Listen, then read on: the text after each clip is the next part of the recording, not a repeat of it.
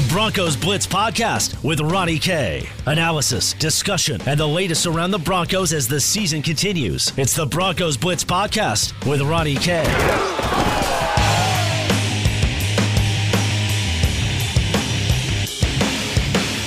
Welcome in to the Broncos Blitz podcast. My name is Ronnie Kohrs. You can follow me on Twitter at Ronnie K Radio. That's at R O N N I E letter K Radio on Twitter. We're today on the podcast going to uh, give you my thoughts on the Denver Broncos win over the Los Angeles Chargers 23 uh, 20. I've got plenty of notes on the game the great, the good, the bad, and the ugly from this game. And there was a little bit of everything. And obviously, the main story being the young rookie Drew Lock and his debut. Looked pretty good, didn't he?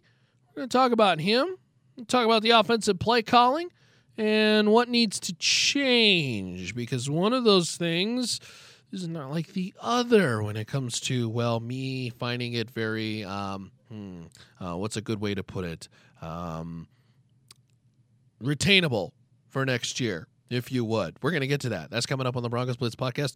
But first, our friends over there at Tap 14, 1920 Blake Street, just to hop, skip, and jump away from Coors Field. 70 Colorado beers on tap and 100 Colorado distilled spirits. Chef Andre Averell and that locally sourced rotating seasoning fare is just tremendous. Head on over there. Tap 14 on the web. That's tab14.com.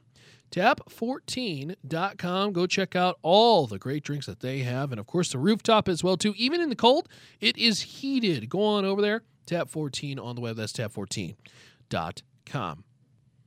All right, as we usually do, we uh, start the Broncos uh, recap editions of the podcast with a little bit of stats on the team. And look, this was a game that uh, had a lot of ups and downs, and certainly on third down, a little bit more on the up. This is a team that started, what, five for six, six for seven on third down. They finished seven for 15 as the offense bogged down, got a little bit conservative, and we'll talk about that a little bit later in the podcast, uh, but also holding the Chargers to five of 15. They were out yardaged 359 to 218. Denver did get two total drives more than the Chargers, and uh, well, relatively quiet day on the penalty side for the Denver Broncos. Three penalties called for 25 yards. Of course, the Chargers seven for 82, with the big one being at the very end, the pass interference that sets up Brandon McManus for the win.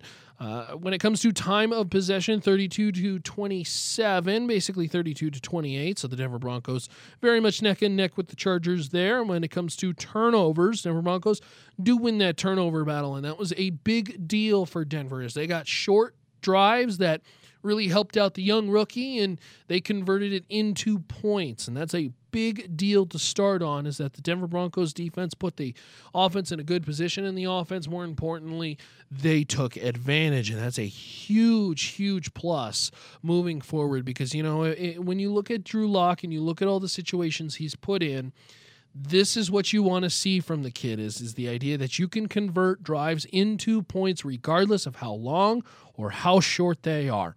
And uh, look, it started off with touchdowns, obviously two straight to Courtland Sutton. The first touchdown on the 12 play, 80 yard drive that took up nearly six minutes. It's a spectacular catch from Courtland Sutton. And maybe more importantly, the most impressive thing of that drive is when Courtland Sutton, as he told the media yesterday, went into the huddle, was obviously told a play or a, some sort of route that was different from the touchdown route. Instead, Drew Lock goes over to Courtland Sutton and says, Hey, go run a fade in the end zone. I'm going to throw it to you. I'm going to give you a shot. And Courtland says, Well, okay. Courtland Sutton says he was not supposed to run that route where he caught the one handed touchdown. Lock told him to run differently in the huddle, a bit off script, and it worked. And I love the young quarterback going up to his guy and saying, you know what, let's change it up a little bit. Let's take a shot at the end zone. I trust you. I like your talents. You know what, Courtland Sutton, he's a pretty good guy to be throwing the football to. And I tell you what, it worked out for the Denver Broncos. Love seeing that off script play as the Denver Broncos get that touchdown on that drive. And then, of course, they get the interception from Philip Rivers on a just a poor throw. And how about Dre'Mont Jones? Athletic, 6'3, what, 260?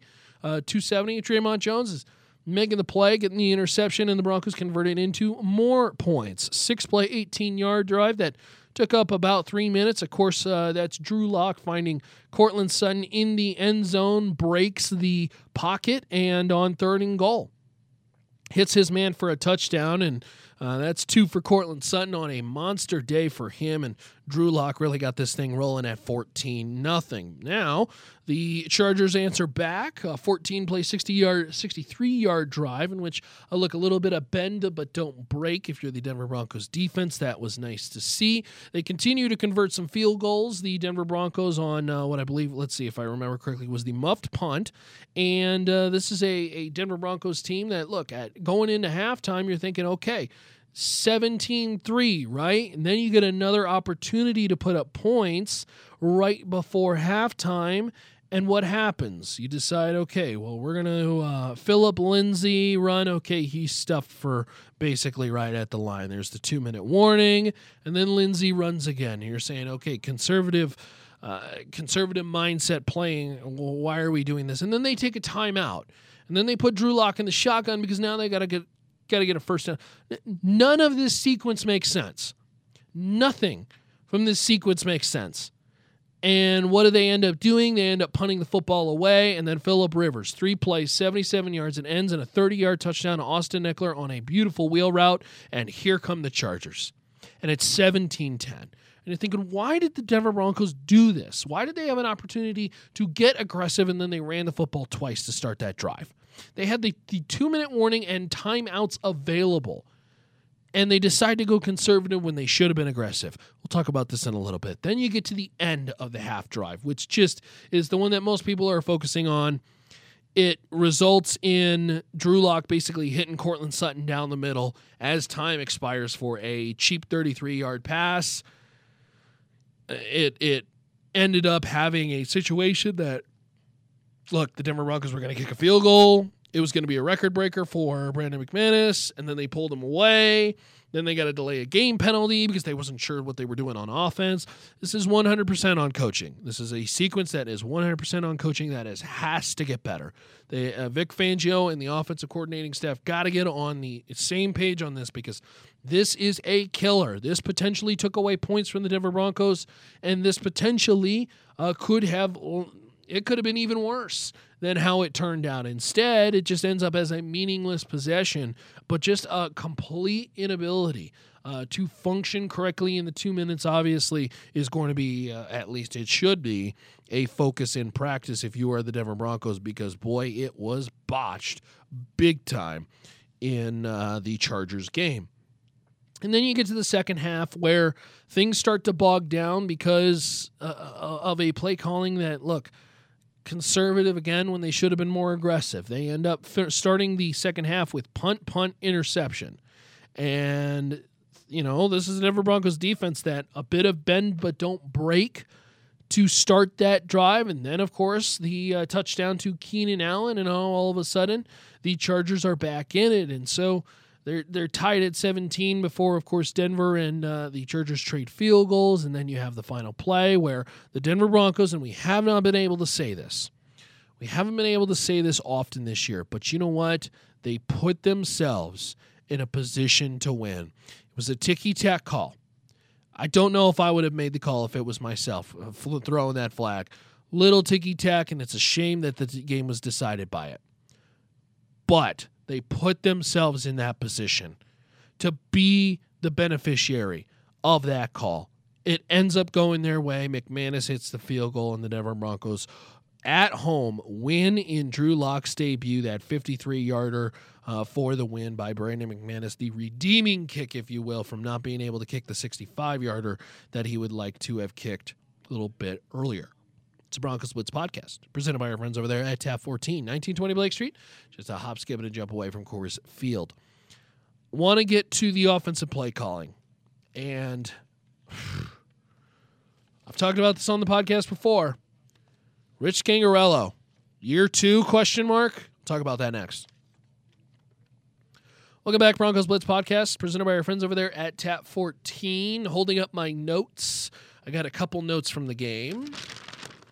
I'll read them off to you. Uh, first note play calling, not good. Um, Sutton, unhappy with conservative play calling towards the end of the first half.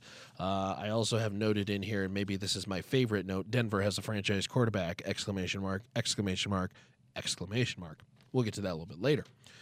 The play calling from Rich Scangarello has been questionable all year long. I have talked about this. There is nothing that I've seen from Rich Scangarello that validates a second year. Scangarello has been aggressive when they need to be conservative, conservative when they need to be aggressive, making some play calls that just baffle me. And even when, you know, and, and, and I think that the real important thing here is this is not even so much a play call, but more a play style or having a general feel of where the game is headed, where they are now. And I think he lacks this on a fundamental basis.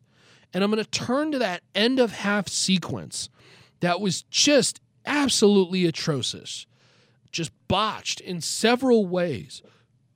When the Denver Broncos had an opportunity, look, with 224 left and uh, three timeouts, you have the opportunity to basically score a touchdown.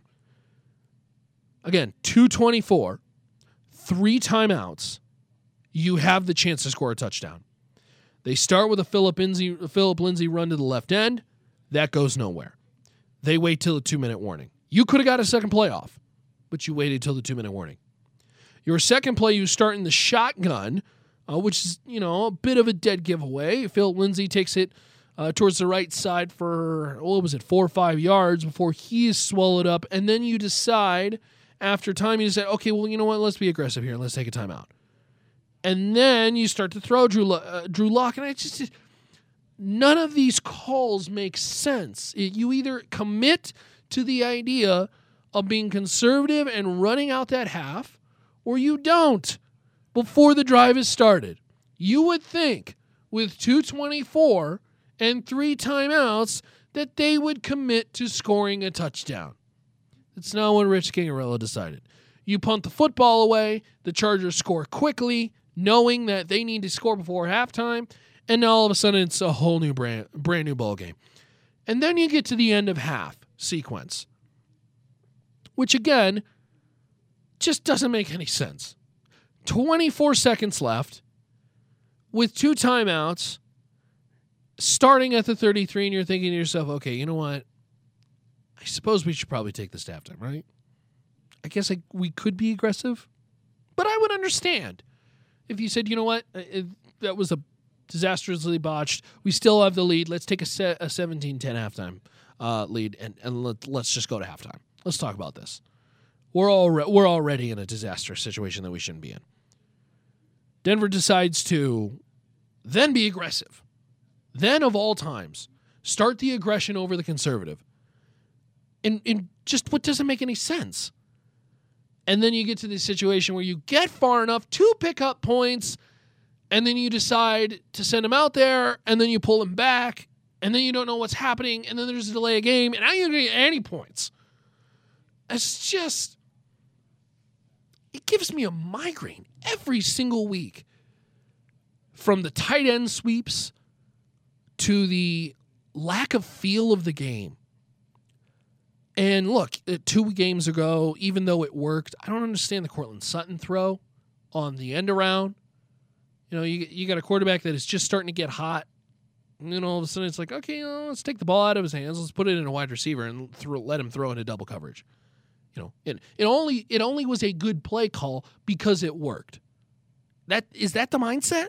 No. It was a bad play call. It was a bad idea. It's too gimmicky. It's too cutesy. Stop. I'm beyond baffled with how the offensive coordinator has handled the year, the play calling, and the general feel of this offense because it's not good. It's not good right now. And then they decided to get conservative in the second half, and then we saw the Chargers come roaring back and almost stole that game. And then in the final moments, when the Denver Broncos could have easily just kneeled on it and said, you know what, let's take it to halftime. Uh, that's what the offensive coaching staff, at least, that's what Vic Fangio said. Vic Fangio said, no, we're going to go for the win. He overrules them. Drew Lock throws it up to Courtland Sutton. You draw the flag, and then you see the 52 yarder, and then all of a sudden the Denver Broncos are winners on Sunday instead of going to OT and potentially losing. It is Wow. And I tell you what, maybe more than anything, where there's smoke, there is fire. And we have seen the smoke all year long from Joe Flacco calling out Rich Scangarello to Emmanuel Sanders constantly hinting at the, you know what it is, you know what the problem is. It's the offensive issues, it's the offensive play calling. Vic Fangio vetoing decisions at the last second, and Drew Lock changing calls in the huddle. The overall inability and the questionable decision making from Rich Scangarello continues to baffle me every single week. Where there is smoke, there will be fire. I don't see one positive this year out of the offensive coordinator. I really don't. And I'm trying. I'm trying to find it. Just because a player plays well, that doesn't mean the coordinator has had a good year. And wow, just a, bit of a stunning result so far again, where at the end of the half they completely botch it. And then at the end of the second half, when the Denver Broncos look like it's going to OT, the offensive coordinator wants to take it to uh, the extra quarter. He is then overruled by the head coach, and the Denver Broncos end up winning the game because of it. Very, very baffling day from Rich Scangarello, and we have seen this week after week after week. And I just wonder I just wonder how many more games does the Denver Broncos win if the offensive coordinator was on a better understanding. And look, I'm going to give Rich Scangarello the benefit of the doubt from the Oakland or the Chicago game, Green Bay or Jacksonville. I'm not giving you the benefit of the doubt against Minnesota or the Bills and the Chargers. We're now 16 games into the season. And again, you know, you say, well, they've only played 12 games. No, no, no. They've had preseason games. You know what? Correct my math. Math was never my strong suit. There's 17 games into the season with a five game preseason. You should have a general feel of the fundamentals by now of understanding that, you know what? We committed the same problem last week. you know what? We committed the same issue two weeks ago and three weeks ago and four weeks ago and five weeks ago. The definition of insanity is doing the same thing over and over and over and over and over again, expecting a different result. That is where the Denver Broncos coaching staff right now on the offensive side of things is lost in insanity. And it's a real shame because I think right now it is holding back some offensive play callers, uh, uh, some offensive playmakers like Drew Lock, Courtland Sutton, maybe even Noah Fant to where they're being put in positions that I just don't think are the right positions to be put in. Why they don't take advantage of Courtland Sutton on deep balls more often is mind blowing. But you know who saw that? Drew Lock did. And Drew Lock said, you know what, Courtland? Go run into the end zone because I know you can beat the guy. He's been beating corners all year long. I'm going to throw a fade to you and see what happens. You put your guys in positions to win and you trust them. And it just doesn't seem like Rich Scangarello trusts his guys. He'll tell you he does. Of course he does the proof is in the pudding. And the pudding right now is pretty sour. It's a Broncos Blitz podcast presented by our friends over there at Tap 14, 1920 Blake Street, just a hop, skip, and a jump away from Coors Field. Denver Broncos, a chilly win uh, for them as McManus uh, gets the 52 yard game winner as Vic Fangio goes all in on the fourth quarter. Love to see the mindset from the head coach, overruling the offensive coordinator, saying, you know what? No, we're not playing for overtime. We're not playing to lose. We're playing to win. We're going to be aggressive here. And Vic Fangio took matters into his own hands, and I certainly appreciate that. And I tell you what, the Broncos' revolving door at QB, hmm, is this thing all over? Could could Drew Lock be the franchise guy? I know I think it. I've been thinking of it since he was a junior at Missouri. And it is uh, very nice to see him making plays for the Denver Broncos now, and certainly going to be interesting as we continue to follow along. Course, every day with the Daily Broncos Blitz podcast presented by our friends over there at Tap 14. We are all done for the podcast, of course, presented by our friends over there at Tap 14. You can check out more info on the Broncos at milehighsports.com. Read up on all the things we got going on from the McManus uh, mad at the coach, happy with the coach, the game winner, Vic Fangio going all in, Drew Lock, his performance, and everything in between for the Denver Broncos and the Los Angeles Chargers and their win 23 to 20. You can find it at milehighsports.com. It's milehighsports.com com. All done for the podcast. Of course, you can check out uh, the radio show as well too, and follow me on Twitter as well at Ronnie K Radio. That's at R O N N I E, the letter K Radio on Twitter and the radio show. 7 a.m. Mountain Standard Time, Monday through Friday. That is Mountain Standard Time, so that means 9 a.m. for you East Coast listeners. I know we got a lot of East Coast listeners of the show. I appreciate that. And uh, of course, you can find more clips of it and archives of this Broncos Blitz podcast at milehighsports.com. That's milehighsports.com. Later, y'all. To listen to previous versions of the Broncos Blitz podcast, visit milehighsports.com or subscribe to the Broncos Blitz wherever you get your podcast.